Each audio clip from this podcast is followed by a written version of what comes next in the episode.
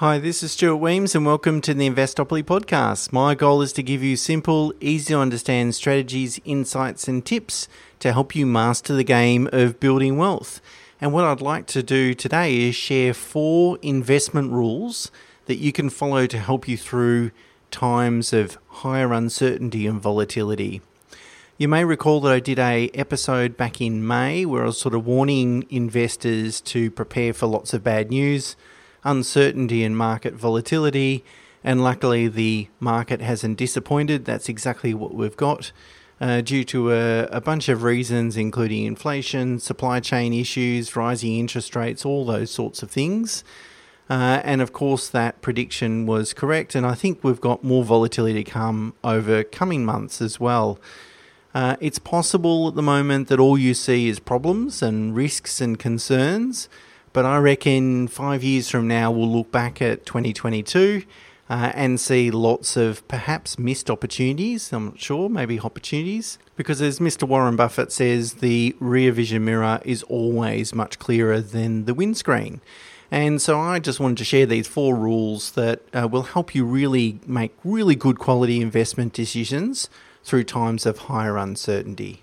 Now, before I get into talking about these rules, I just want to talk about a couple, make a couple of uh, points before I get there. Uh, the first one is that there's uh, lots of different charts and tables uh, available on the internet. You just do a Google search. Uh, I've got a, a link to one example in the show notes, of course, that demonstrate how powerful it is if you miss the 10 best days in the market. So if you think about you know, if you've invested in the share market for, say, 10 years, and over that 10 year period, if you subtract the 10 best days, you know, only 10 days, uh, your return overall across that period of time is half. And really, the lesson is that you've got to stay invested and you've got to ride the wave of the best days and the bad days, the good days and the bad days, I should say, um, to enjoy the full return and you only need to miss just a couple of days, 10 out of 10 years, uh, and it has a dramatic impact on your returns. Uh, and I think this point is really eloquently made by another chart that uh, a fund manager Dimensional has put together that shows the subsequent returns after a 10% market decline, a 20% market decline, and a 30% market decline. And when you, if you have a look at subsequent one, three, and five year returns, they're all positive, and in fact, five year subsequent returns uh, range between 50 and 70%. So it really does show that you, firstly, you need to stay invested, and secondly, often great returns follow times of higher uncertainty and higher volatility, and that is true not only in the share market, whilst I'm talking about share market examples, just because this, the data is so readily available, uh, it's true in all asset classes. Okay, the second point I want to make is that volatility is normal.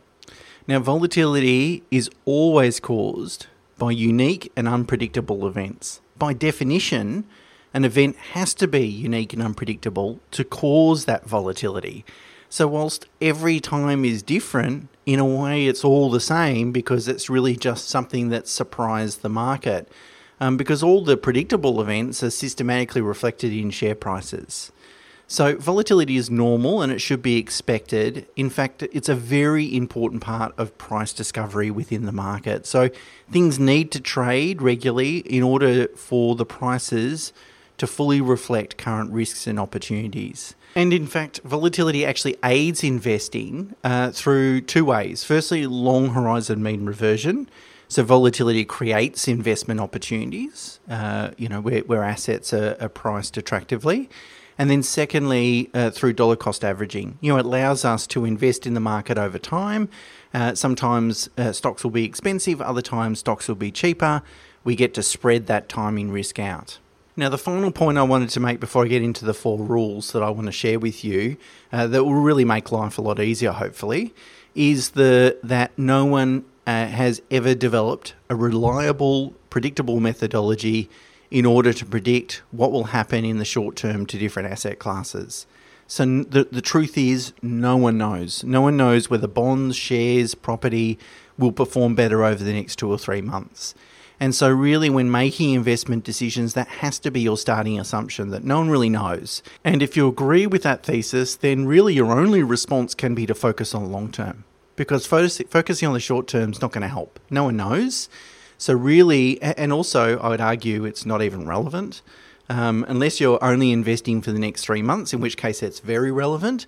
But if you're investing to maximize returns over the next five to 10 years, then really what happens in the next two or three months is completely irrelevant. Okay, which is a really good segue into the first investment rule. But before we get into that, essentially what I'm proposing is that a rules based approach towards investing really helps us make good quality financial decisions because it means if we follow the rules, we know our decisions won't be influenced by our emotions. And that's why I really, it really resonates with me to have these rules based approach. Okay, so let's get into the first rule. The first rule is play the long game. Now, I've written about playing the long game literally hundreds of times. It's a simple concept, but often difficult to follow. It's a simple concept because it's rooted in sound logic and evidence. You know, focus on long term, maximize long term returns. It makes sense. But it can be difficult to follow because there always seems a good reason why you should listen to the current sort of short term media rhetoric you know, maybe this time's different, maybe the doomsday predictions will be correct. All these sorts of fears kind of jump around in our head, but we know that um, making decisions, financial decisions based on influence by emotions, is not a great thing. In fact, it's proven that our cognitive abilities reduce significantly in a higher emotional state. So you can't have high emotion and high cognition at the same time, it's one or the other and it makes sense that good cognition, logical decision making, aids good quality investment decisions. So, really, by playing the long game, what it really means is ask yourself the five year time horizon question. What is the best investment you can make that's going to maximize your returns over the next five years? Because it will really help you drown out any short term noise and really focus on those long term fundamentals. The second thing you can do in times of higher uncertainty is buy assets that are cheap or assets that allow you to manufacture capital growth. Uh, because that way you're not just relying on the market trend over time to deliver returns.